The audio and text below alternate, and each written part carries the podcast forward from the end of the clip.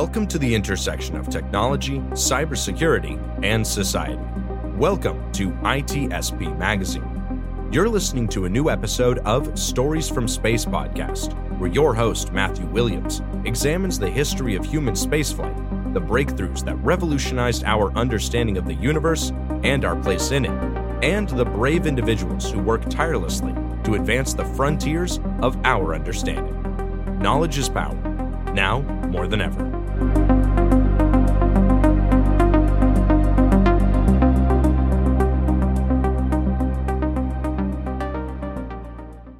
The authors acknowledge that this podcast was recorded on the traditional unceded lands of the Lekwungen peoples. Earth is the cradle of humanity, but one cannot live in the cradle forever. These are the words of famed Russian scientist, inventor, and pioneer in rocketry and space research, Konstantin Eduardovich Tsiolkovsky, who lived from 1857 to 1935 and who is considered by many to be the father of astronautics and rocket dynamics.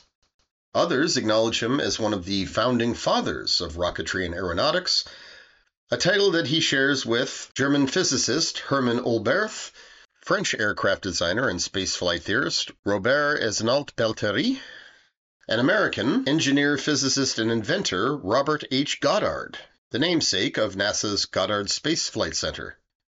Regardless, Tsiolkovsky was foundational to the development of spaceflight and rocketry. During his life, he published over 500 works on subjects of space travel, rockets, spacecraft, humans living in space aboard space stations, and even published several science fiction novels. He was the first scientist to describe the potential of solar power, of rotating space stations that would simulate gravity, spacesuits designed for extravehicular activity, and was the first to describe multi stage rockets fueled by liquid oxygen and liquid hydrogen. His other accomplishments included determining the velocity that one would need to achieve in order to escape Earth's gravity, otherwise known as escape velocity, but perhaps his greatest accomplishment was developing the famous rocket equation, which describes the motion of vehicles that generate thrust by expelling part of their mass in the form of propellant. This equation remains foundational to rocketry and astronautics to this day.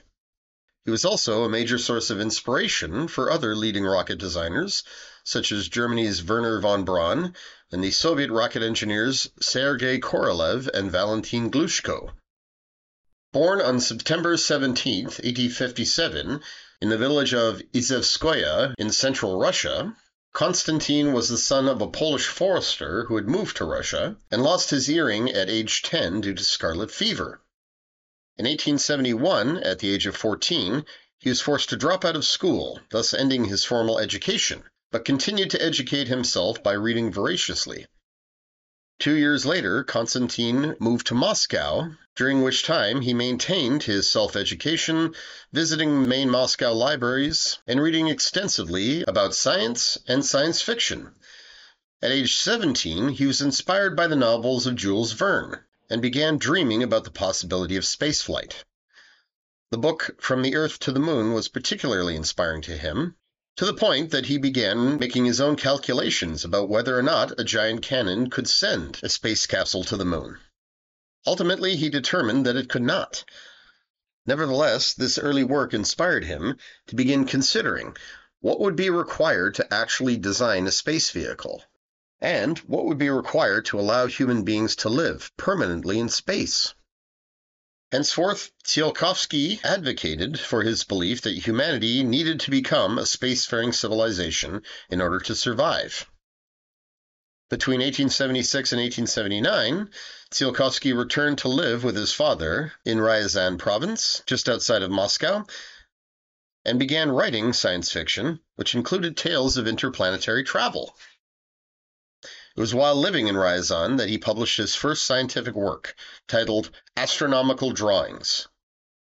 This contained a schematic depiction of the solar system, which included the distance between planets. He also began writing about technical problems, rocket control, and moving in and out of gravitational fields.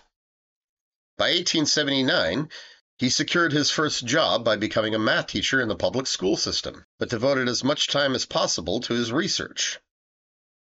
In 1880, he moved to Borovsk, west of Moscow, where he divided his time between teaching and writing about hot air balloons, life in outer space, aerodynamics, and cosmic philosophy. In 1883, his book Free Space was published, which described the possibility of living in outer space and described the effects of zero gravity. Like his previous book, Free Space included schematics and drawings, in this case of a craft that can maneuver in space by firing reactive jets. He also described gyroscopic controls and airlocks that would protect the crew. This was one of the earliest designs of a space vehicle. Around the same time, Tsiolkovsky was made a member of the Russian Physico-Chemical Society out of recognition for his early works. As of 1884 and after, his work dealt with four major areas the scientific rationale for airships, streamlined airplanes and trains, hovercraft, and rockets for interplanetary travel. In 1892, he moved to Kaluga, southwest of Moscow, where he would spend the majority of his life.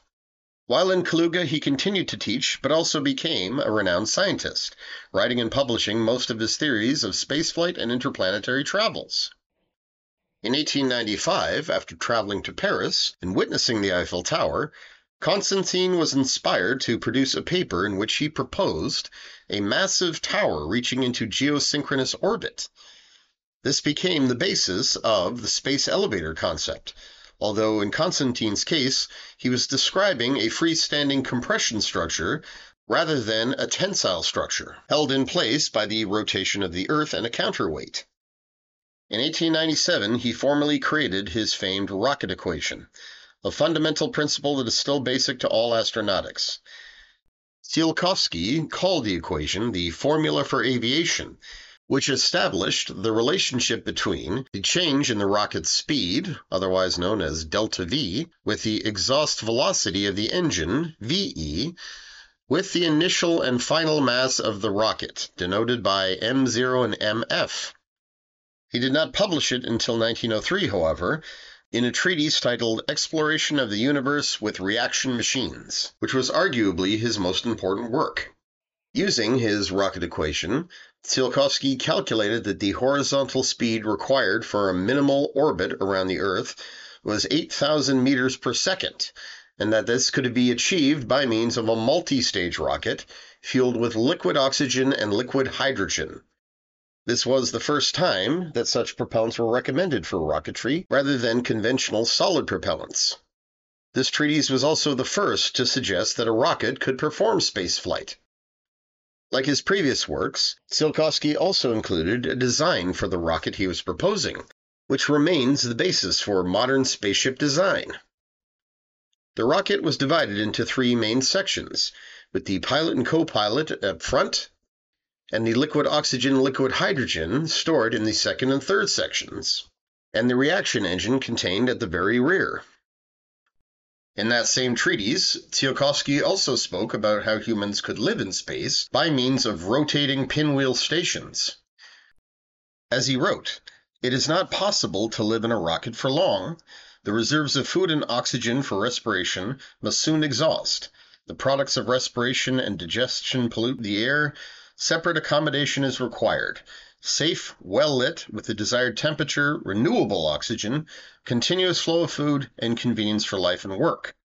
He also described how stations like these could be equipped with greenhouses that would help recycle the air and water inside.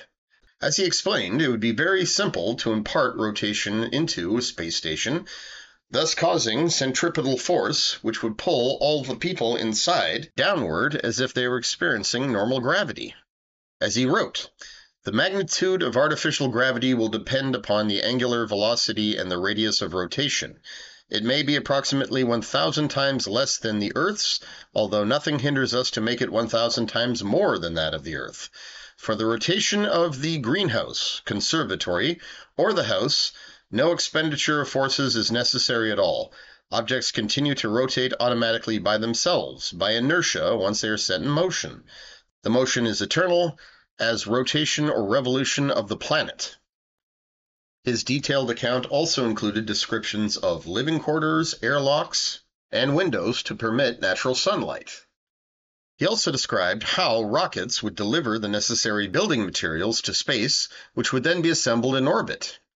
Those materials, as he wrote, included nickel steel and simple and quartzitic glass. In 1911, he published the second part of his famous treatise, where he calculated the escape velocity of Earth, the escape velocity of the solar system, and the amount of time it would take to accomplish both. At the same time, Tsiolkovsky continued to work on the problems of rigid airships and airplanes.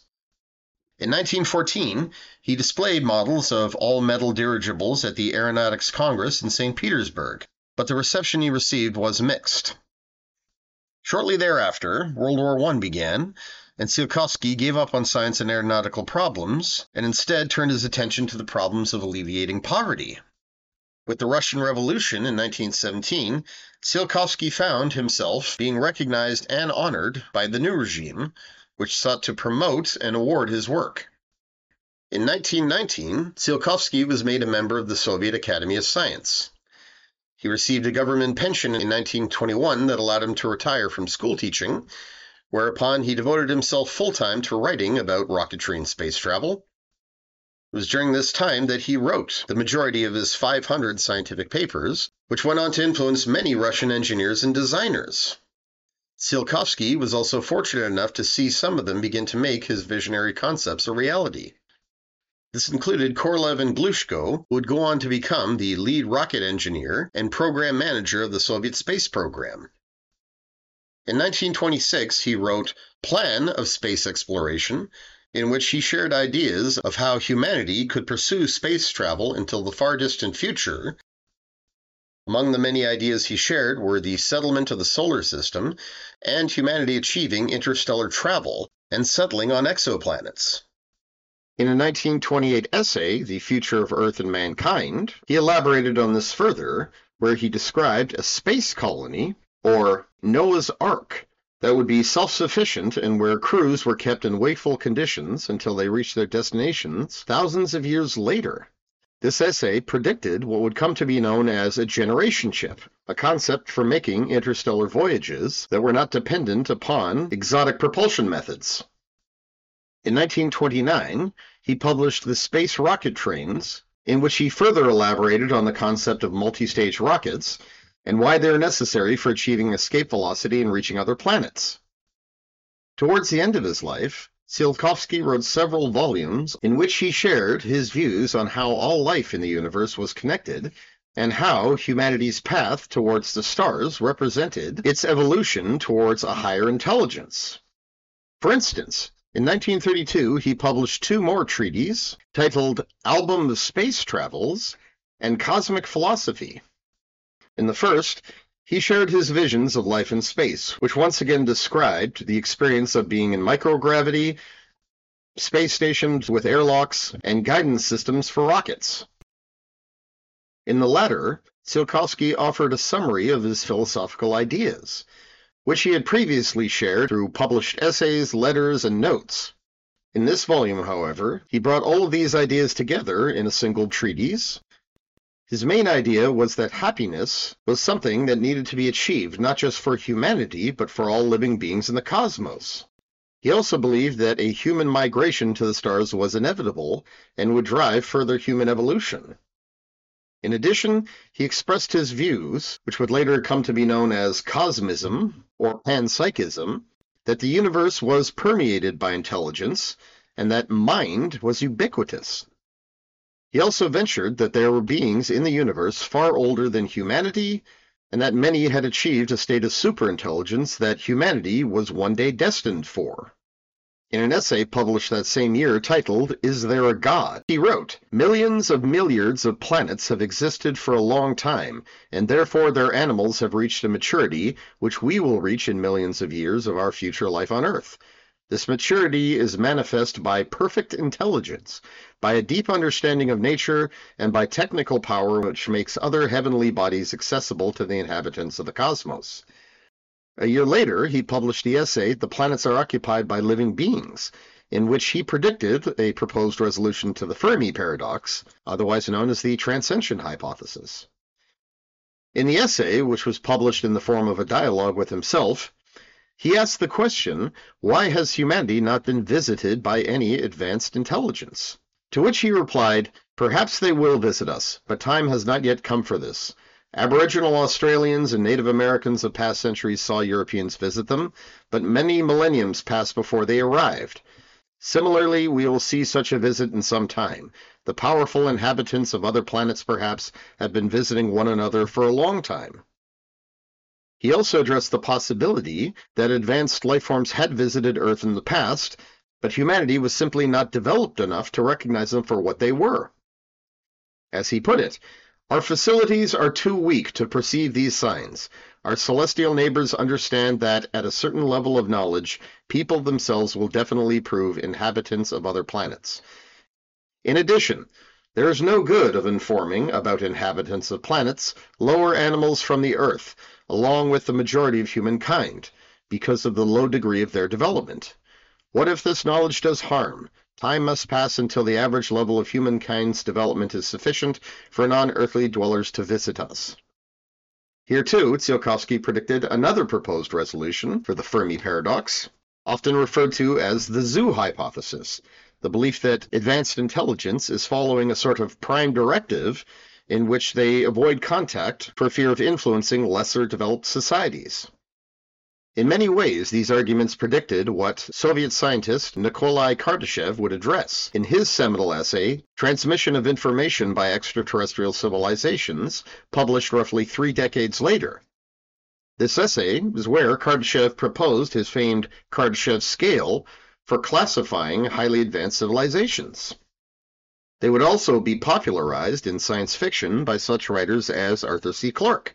In addition to Rendezvous with Rama, which dealt with the subject of an extraterrestrial generation ship, Clarke explored the idea of advanced superintelligences in our universe extensively in his novels Childhood's End, and more popularly, the novel and film 2001 A Space Odyssey.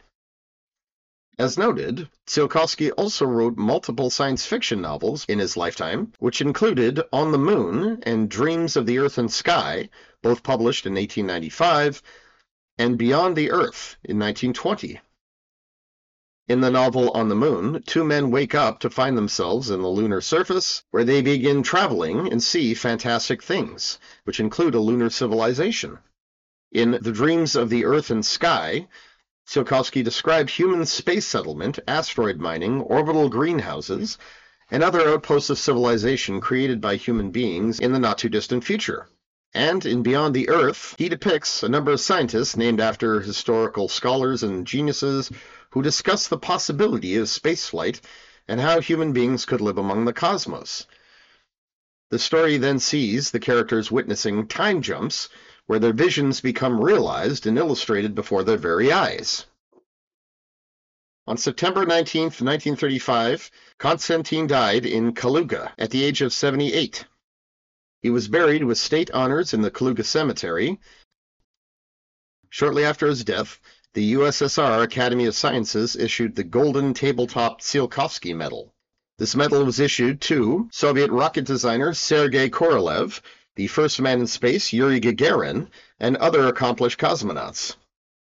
The Tsiolkovsky crater, the most important crater on the far side of the moon, was also named in his honor, the Tsiolkovsky crater. The USSR Cosmonautics Federation also issued their own Tsiolkovsky Medal for high achievement, and after the fall of the Soviet Union, the Russian state-owned Roscosmos space agency issued their own Tsiolkovsky badge. Tsiolkovsky's house in Kaluga, where he spent the majority of his life, was turned into the Konstantin E. Tsiolkovsky State Museum of the History of Cosmonautics. And in 1964, when the USSR erected the Monument to the Conquerors of Space in Moscow, a statue of Konstantin Tsiolkovsky was placed in the front, next to the main obelisk. In 1987, a ruble coin was issued that commemorated the 130th anniversary of Tsiolkovsky's birth and in 2015, the Russian government renamed the town of Uglegorsk in the Russian Far East to Tsiolkovsky. Throughout his life, Tsiolkovsky made multiple predictions that went on to inspire generations of scientists, both in Russia and internationally. As the father, or one of the forefathers of astronautics, he played a central role in the emergence of rocketry as a science and the advent of space exploration.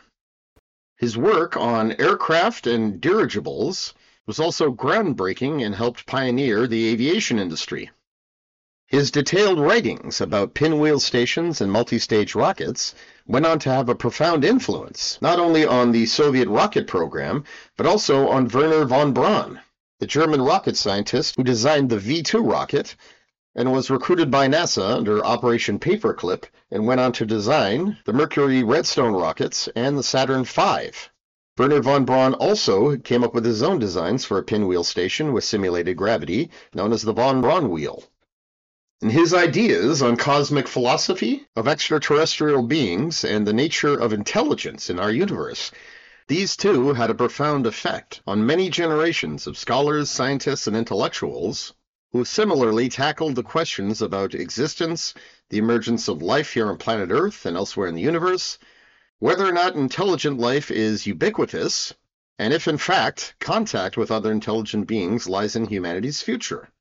In summary, there is scarcely any field of aeronautics, astronautics, and space science and philosophy that Tsiolkovsky didn't predict, inspire, or touch on during the course of his lifetime. As Tsiolkovsky famously said, all of my life I have dreamed that by my work mankind would at least be advanced a little. And while he may not always have been appreciated in his own time or in his own country of residence, Tsiolkovsky's legacy has vastly exceeded this humble expectation. Tune in next time where we will be speaking with Marshall Eubanks, a former NASA scientist, CTO of the Liftport Group, CEO of Asteroid Initiatives LLC, and the current chief scientist at Space Initiatives Inc., where we will be discussing his proposal for swarming Proxima Centauri with light sail spacecraft which was recently selected for Phase 1 development by NASA's Innovative Advanced Concepts program. Thank you for listening. I'm Matt Williams, and this has been Stories from Space.